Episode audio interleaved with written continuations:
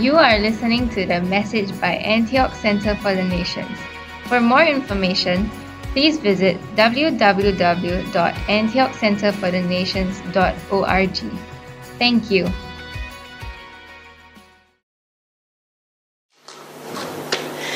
Hey guys, there's no outline.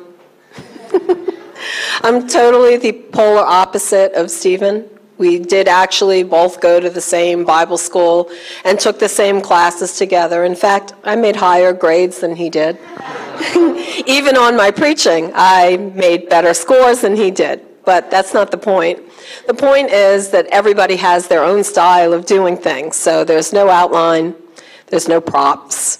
I don't have a song and a dance or anything to go along with it. It's just me. So I'm going to share in my own style.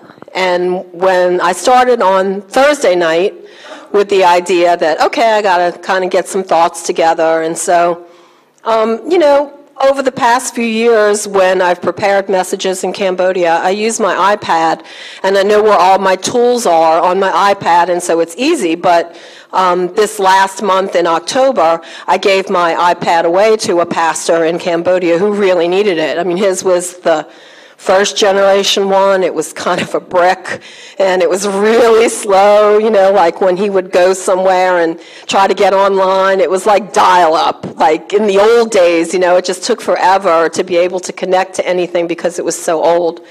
So I brought him my iPad, so when I went to go sit down to prepare my message, I thought, oh man, that's how I do it, you know, I don't have my iPad, so pulled out my phone, and I got this beautiful new iPhone eleven. This is going to be awesome. So I sit in my nice leather chair in the living room, and air conditioner's on, and I'm comfortable, and I think, okay, Lord, let me open my Bible program here and see what it is I'm going to say, and then all of a sudden, the Instagram little thing comes up. Praveena just posted a new picture, so well, I had to go see what it is because I'm a grandma, and, you know, that's, like, thrilling to me to see how much Mateo is growing and the kind of things he can do and the cute stuff, like, you know, that Ricky tells me about what's going on in the baby's life. So, you know, I went over to Instagram and took a look, and, oh, so cute. So I had to say something, but not on the post. I had to message Praveena. Oh, and Praveena happened to be awake. So we're chatting about things, and then I'm chatting with Ricky, and then I thought, oh, Germany, yeah. Yeah, let me see what Tim's up to, and Tim happened to message me right back, and he had to tell me everything that was going on with his baby, and oh, it's so cute, what else, and oh, and he's on paternity leave, and he needs prayer, oh, I better pray about that right now, because that's important, he needs to get that passport for that baby before Brexit happens, so I, I could be tomorrow, I don't know, I better get on that. This is all busy about God's kingdom stuff. And I thought, yeah, you know, Berlin. I like Berlin. I've been to Berlin. Berlin's nice. I remember going to Berlin years and years ago when I was a kid, and it was divided. And the last time I went, it was a big open city. And, oh, yeah, Berlin. Yeah, my friend from Cambodia, she's living in Berlin now. Oh, Germany. Yeah, you know, I have a long history with Germany. And I started thinking, yeah, I, I remember back in the eighties in my home church in New Orleans, Stephen and I were praying about being missionaries in Mexico, and my pastor wasn't having it. He just thought, nah, you know, I don't want to lose you guys because you're such an important part of the church here. Sending you guys off to Mexico, man, you know, I've invested a lot. I don't really want that to happen. So let's just put that on the back burner. And that's not what we wanted, and it's not what we felt like the Holy Spirit wanted for us. So we prayed, and we said, God, bring him a sign. You know, like the kind of thing, you know, like a fleece, like something real and tangible and undeniable in front of the whole church so he can't get away from it. And so a missionary, we love when the missionaries would come because all missionaries, it's like we have a thing with each other. Like, yeah, yeah, you know, we're going to get everyone to be missions-minded. So this guy comes, and he happens to be a missionary from Germany. And he preaches the whole sermon, and I was waiting for our word. You know, where's our word? You know, we got to have a word. He's going to call us out in front of everyone, and it didn't happen. And the altar call already went by and nothing. I thought, man, missionary from Germany. I need somebody really anointed. Bring someone from Mexico or, you know, from India, somebody who's really, you know, Germany. And then he went to the back of the church. Like, we used to have tapes in those days. And at the end of the service, for you two who are too young, tapes are like um, an M, you know, like a like a you know, like a file, but it's on a physical thing, and then you play it, and then you rewind it, which is a, a whole other button. Okay, but they would sell those at the end of the service. So he was in the back, and he was playing with the tapes, and he said, and all of a sudden, it was like the Holy Spirit grabbed him by the neck and drug him back up to the front of the church again, and he grabbed the microphone, and he said, God told me that there's somebody here tonight, and he's got a calling for you south of the border. And he pointed to Stephen, and Stephen jumped so high. I mean, like, you didn't think, well, white boys can't jump. I mean, that's like the thing that we always say, but he jumped. I mean, he jumped so high, and everyone was like, wow, that's amazing. You know, south of the border, that means Mexico, right? Well, yeah, that's what we say. That's what Mexico is. Okay, so I thought, man, I wonder how he's doing. What was his name? Buzz, Buzz something. Look him up on Facebook, and oh, guess what? He happens to remember that night, too. So we talked about that, and he had posted about it on his Facebook. Book, and he had pictures of his house in Germany. And then the next thing you know, you know, like a lot of time is going by, and I haven't prepared a single thing or had a single thought. Albeit it was all good God stuff, I still didn't have a message. But then I got another little ping, and the little ping was a lady that said, hey, you're collecting Legos, is it, for Cambodia? I said, yes, Legos. So other kind of bricks? No. Soft toys? No. Only Legos. I just want Legos. Okay. Well, I have a lot of them, so I'm going to have to bring them by in my car. You're going to be home? Yeah, I'm going to be home. Okay. Go downstairs and wait for me, and I'm going to bring them by. All right. You know, kingdom work. Go downstairs, get my Legos, bring them all back up. Well, now I got to look at them because, you know, big donation for kids in Cambodia. I got to look at them. I got to take pictures. I got to send them to people and show them how cool it is. Message Michael and ask what this little doohickey means and what does it do. And, you know, just, and then the whole night was gone. I'm sleepy. All right.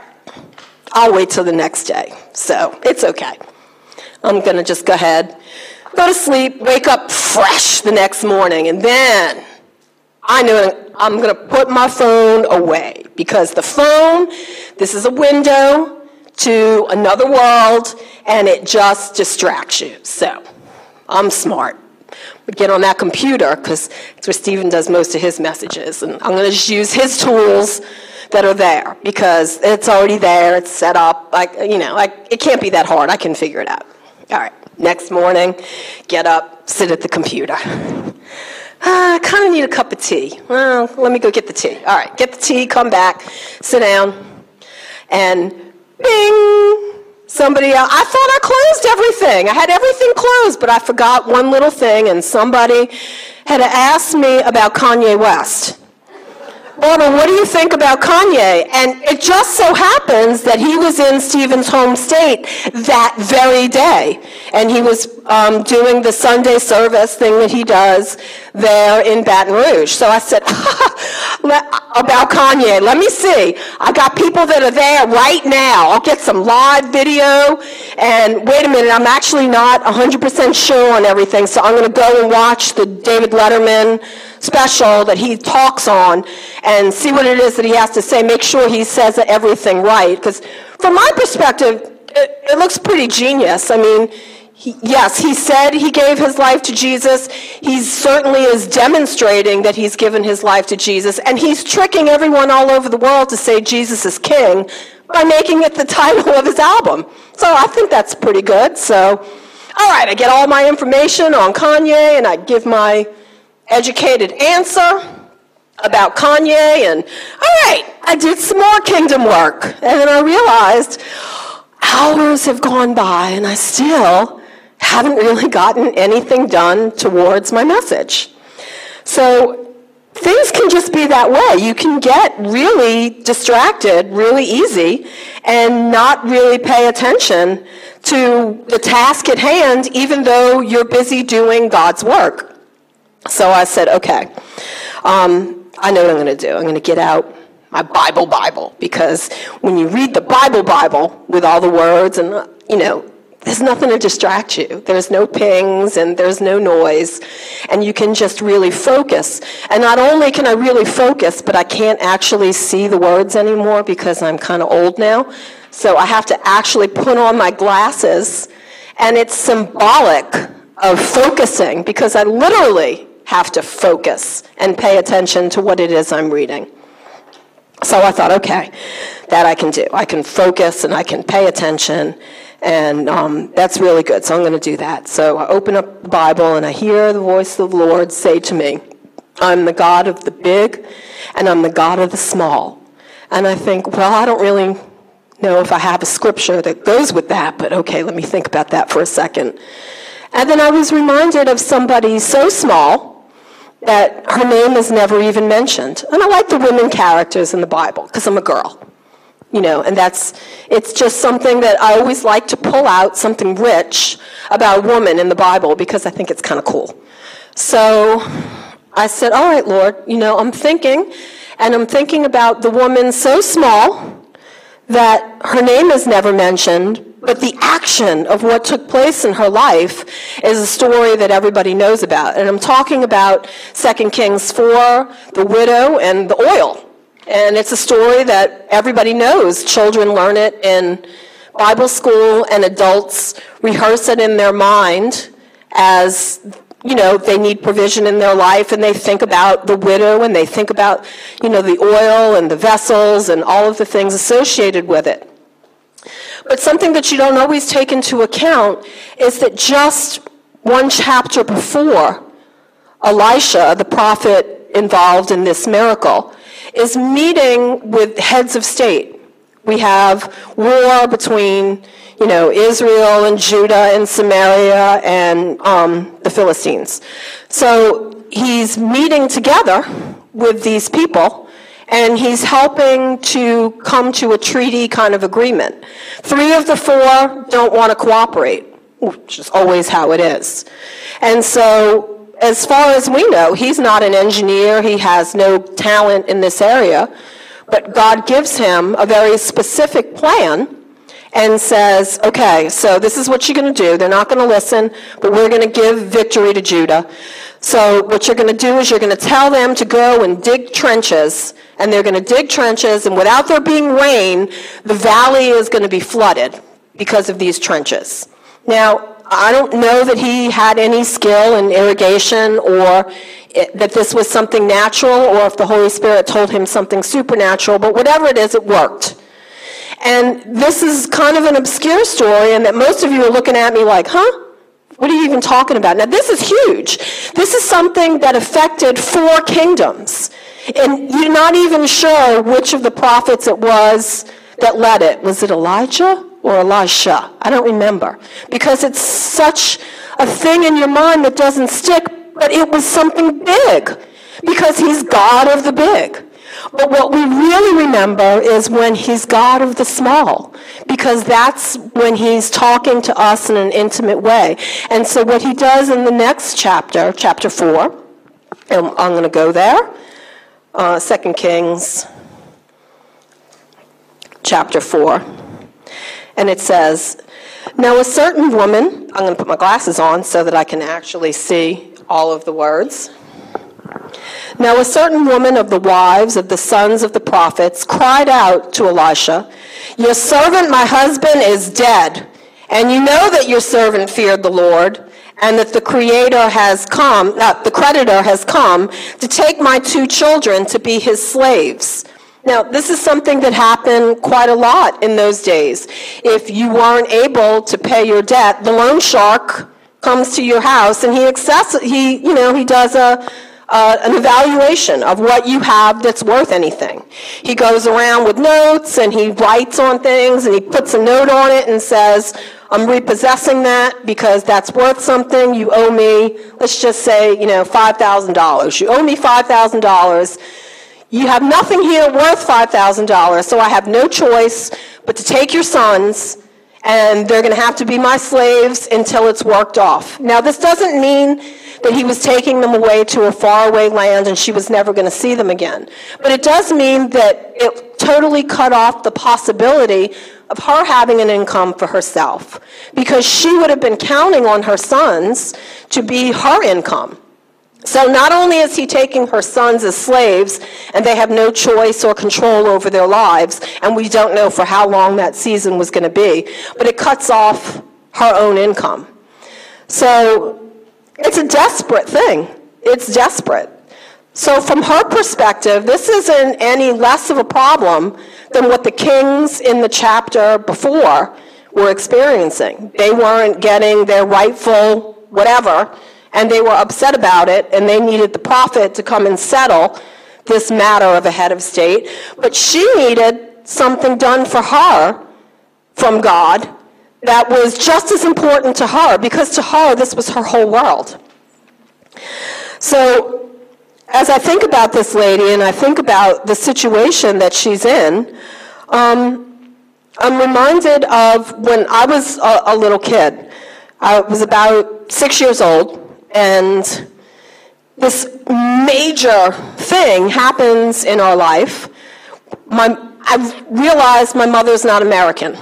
Now, this sounds crazy, but when you're a little kid, you don't really have the concept always of nationalities and people coming from other places. Now, you all in Singapore are a lot more multicultural, but where I grew up in New York, pretty much I thought everybody was American because everyone around me was. Even if they spoke a different language at home, I didn't really have the full understanding that they came from somewhere else. So my father, who was something called an outside machinist, he worked in a shipyard, he was in shipping. So he never taught, he was never in a classroom atmosphere, so this whole idea that he was going to England to teach classes was something very foreign to me. And my mom said, well, that's where I'm from, I'm from London. And I always knew my mom talked funny. You know, she had a weird accent, and she couldn't say things right, and, you know, sometimes I'd help her along, you know, and I'd say, you know, Mom, it's not a biscuit, it's a cookie. Because, you know, I, I guess she didn't know she would have problems, you know, sometimes she would say the wrong thing, and, you know, okay, old lady, you know, what does she know?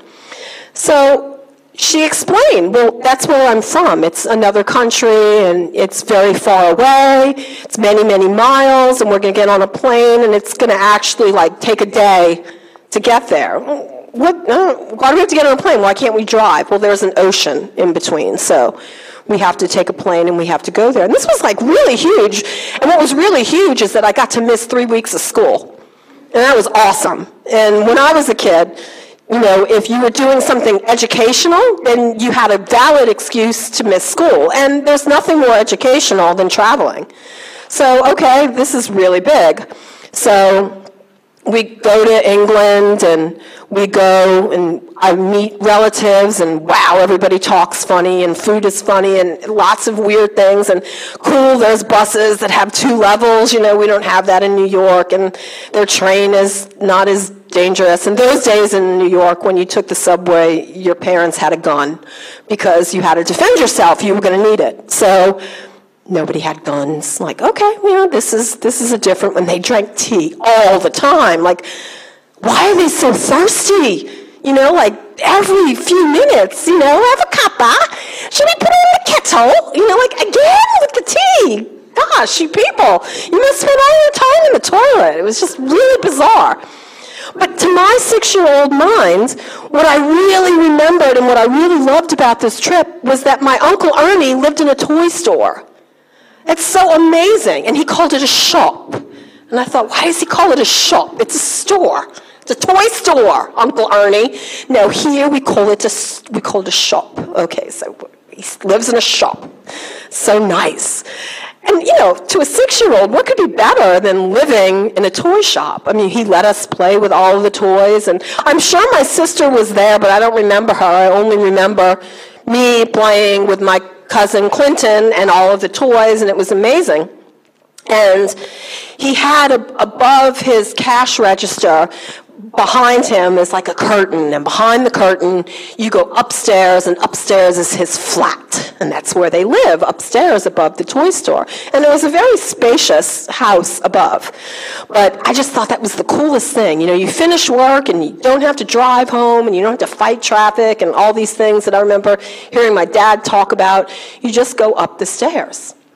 And as Uncle Ernie went up the stairs at night, at the end of the day, he had a toy monkey, and it was a furry monkey like that hung from like a trapeze above the, the P O S. And as he would go up the stairs before opening the curtains, he would slap the back of the monkey, and it said, "Have a banana, munch, munch."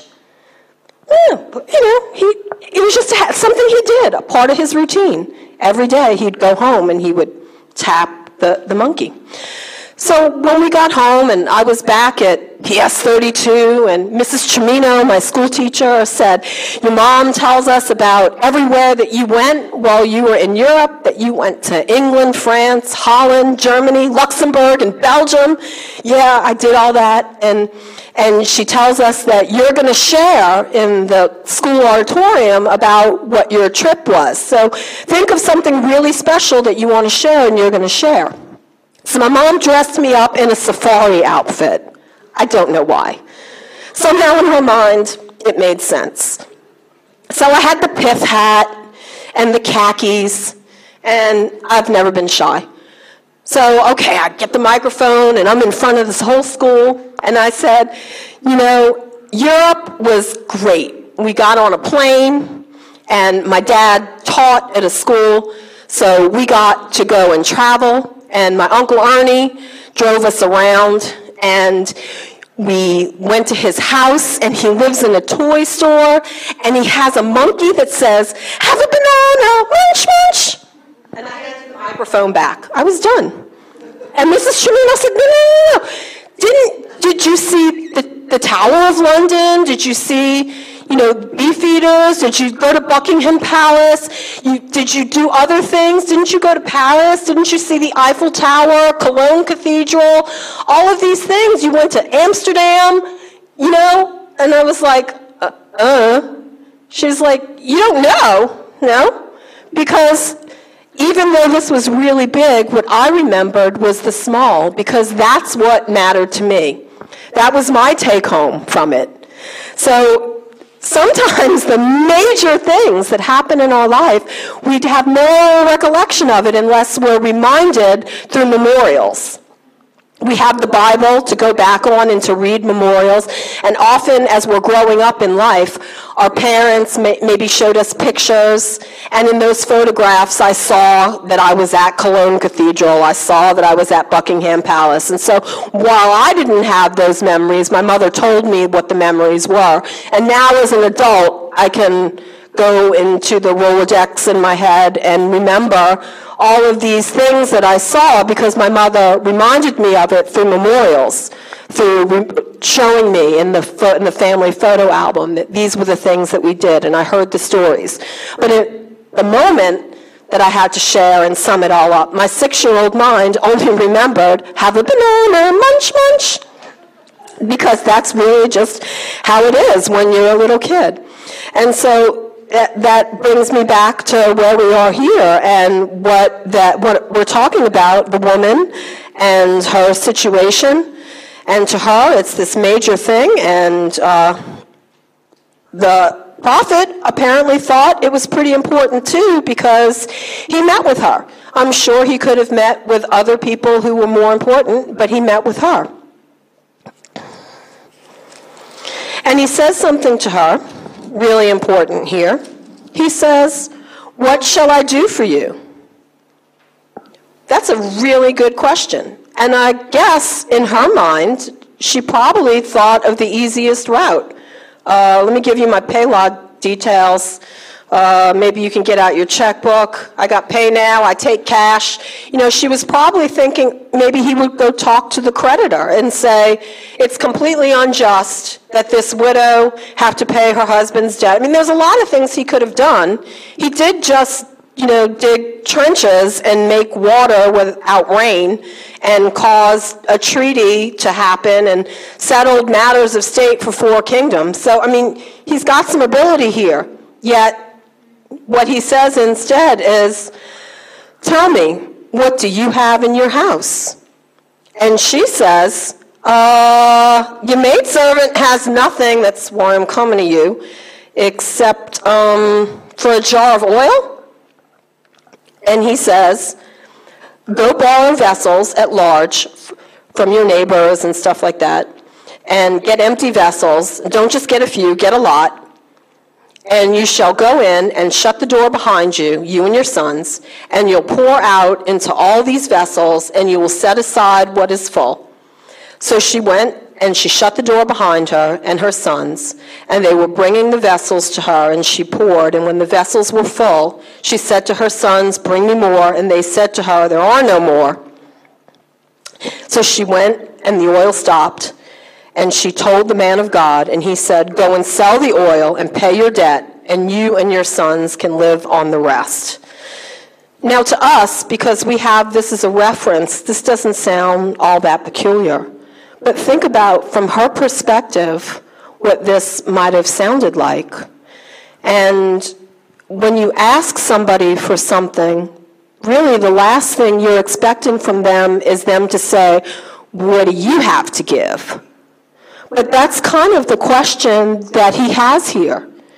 And this put me, I, I like stories and I like remembering things like, you know, because for me, little memorials throughout life are what helps to drive something home.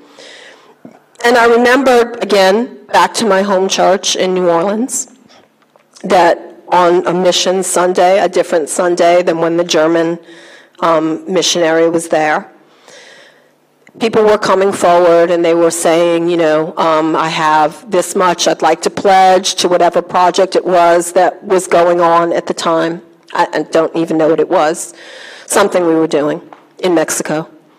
And one of Stephen's friends that had been a friend of his throughout his whole Christian history had walked with him, and they had gone to Bible studies together, and everything that they did, they always did together. He came and he said, brother, I just want to tell you that one day when I have money, when I do something, when I get a raise, when I sell a, a house, or when I do something, I want to be able to bless you and I want to be able to support you. And one of our fellow missionaries, Lucy, who's still to this day in Acapulco, she dives over there. I didn't even know she could do this, but physically just runs between Stephen and this guy, Mike, and says, brother, open your wallet right now. Let me see what's inside. That's kind of rude, you know? So he reaches back and he takes out his wallet and he has a twenty inside. And he said, but I, I, I need this twenty. And she said, now what's in your pocket? Show me what's in your pocket. And he had some mints and some gum and fifty cents. And she said, brother, why can't you give the fifty cents? I understand you have need of the twenty because you have whatever. You got to put gas in your truck. You got food co- that you need to buy, whatever. But why can't you give the fifty cents? And he said, because it's nothing. What's fifty cents? You can buy what? A soda with that? I mean, that's nothing. And she said, if you don't give when all you have is fifty cents, you're not going to give when what you have is fifty thousand. So until you learn how to take what you have and be able to give that, you're not, you're never going to do any more. So that makes me think of this lady. Okay, we know that the repo man's already been to her house. He's already evaluated, and he didn't value that oil as being anything worth anything. Otherwise, he'd have put a sticker on it and said, I'm coming for that magic oil. That magic oil that you can pour out and it just makes more oil, I'm going to come for that. But he didn't, because it wasn't worth anything. It was just a common everyday thing. And God loves to do something with the common everyday things, the, the small denominator that we're not expecting, because that's how he works, because he's the God of the small. Like, like let's think, a really great example is when he turns the water into wine, right? He goes and, and, and he's at a wedding, and it's just a wedding. He's not there to do any great miracles. He's not there to preach. He's not there to lay hands on people. And his mother, and he's like, oh, man, what do I have to do with you? This isn't my party, what? And she's so sure that he's going to do something that she calls the, this isn't even her party, but she is Jewish, and I grew up Jewish, so I, I know she can't help. She's got a medal, you know, this is what you do. So she calls the steward over and she says, whatever he tells you to do, do it, because she knows he's going to do something. He looks around and he finds a common water pot. Common. It's not, we know it's not a wine bottle, because the scriptures tell us if you put new wine into an old bottle, what happens? It bursts. So we know that's not it. He's not getting wine bottles together. He takes a common water pots, something small and everyday that no one noticed, and said, bring those and fill those up. And then the miracle of the wine happened out of something common. And what about when he feeds the five thousand? He has, he's Jesus. He, he, manna has, has happened before. I mean, historically, the Jews have heard about manna all their life. They've read about it just like we have. So it would have been nothing for him to go, okay, manna. You know, let it just happen on the ground, and everyone could have collected it, and wow, that would have been cool, and it would have been expected. Yeah, that sounds good. Or what about, come on down, they could have had the birds, and he could have had, you know, anything like that could have happened, but that's not what he did. He took the thing that was the least value of the crowd, because he's not even mentioned. They talk about five thousand men, and says, and women and children. So he takes a little boy and takes his lunch, and he creates a miracle out of a little boy's lunch. Certainly he could have done anything else, but he's the God of the small. He did something big with something very small, because that's just how God functions. Um, I was also, like, it kind of occurred to me that this lady here must have thought of herself as being poor, because her situation was so desperate, and because, well, she had no money. But it's not just money that makes us poor. We can be poor in many different areas. Okay, so like, little example.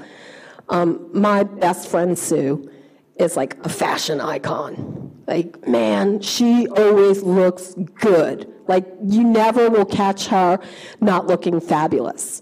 She has beautiful, you know, eyelashes, and her hair is slicked back, and the, she can put on her lipstick without looking. You know, you know the kind that does like that, and it's like perfect.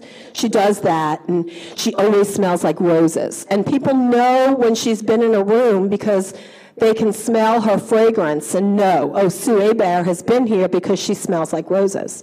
And she always looks fabulous. Even when she's going to the gym, she looks fabulous. She's got on the best looking suit.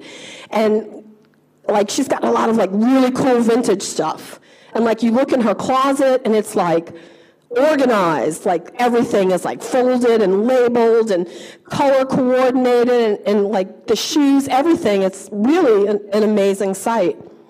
And everybody knows her by her high standard of fashion. And then there's me.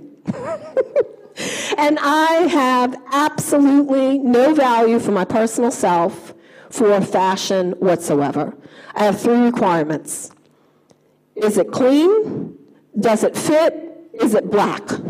That's it. I don't care, I don't care about fashion. So I'm poor in the concept of fashion. And my friend Sue will tell me, Barbara, you don't just dress for you. You dress for other people because it's important. People want to identify with you as an icon. I said, they do. They identify with me as wearing a black shirt, all the time. They say, you know, that's what I have. So we all have certain areas that we can really lack in. I have friends that on the outside, they sparkle and they look wonderful, and they have money and cars, and on the inside, they're crying and they're dying because their children are not following the Lord.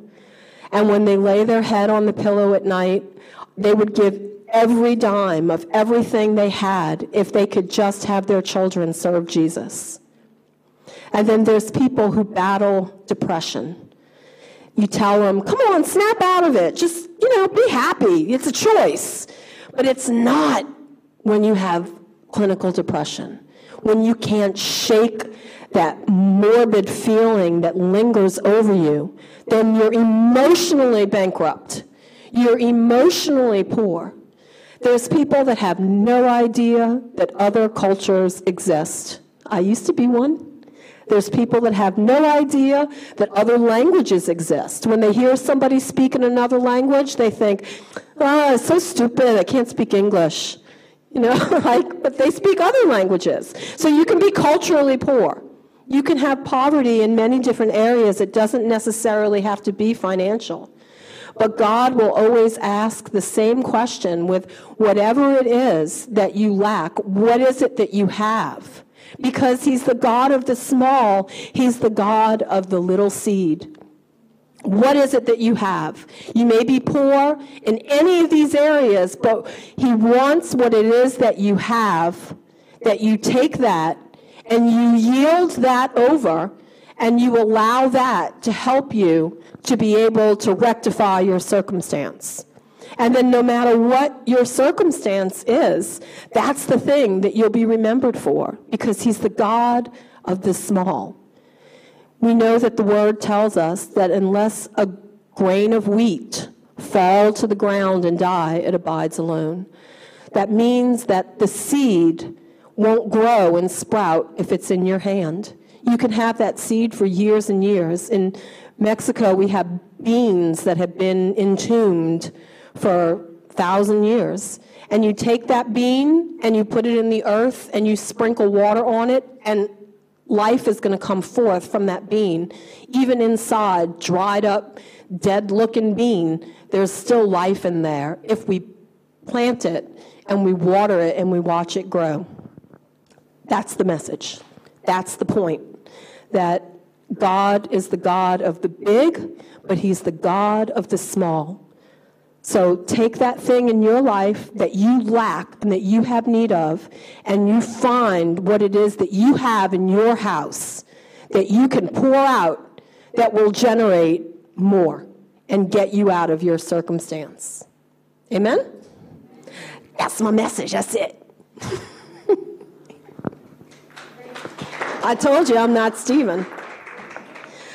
Stephen can talk on for an hour and a half and not even pay attention that any time has passed. And I have the attention span of twenty minutes. eighteen minutes, my eyes are starting to close. It doesn't matter how dynamic somebody is, I can't take more than twenty minutes. I just can't. So that's my way. I figure everyone's really the same, you know. So anyway, Jesus, we thank you for your presence. We thank you that in our lives, that you might be a small voice, that sometimes when we pray and we say, God, I can't hear you, we have to be able to quiet down, and we have to turn off the noise, and we have to focus, and we have to listen for that still small voice. And we know that the sound of the abundance of rain is coming if we just listen to your voice. Just like another prophet, not Elisha, but Elijah, and he was waiting on that mountain, and he kept sending out that boy saying, tell me, do you see the rain cloud? Do you see the rain cloud? Do you see the rain cloud? And the deluge didn't come in the form of a typhoon, and it didn't come in the form of a hurricane, and it didn't come in a, in any kind of a major tropical storm, but your presence came the size of a man's hand over the water, because you are the God of the small. We thank you, Lord, that it is through the small things that you cause great miracles. We thank you for using each and every one of us, that we would look in our house and see what is it we have in our house that we can contribute to your kingdom for your glory. In your mighty name we pray. Amen.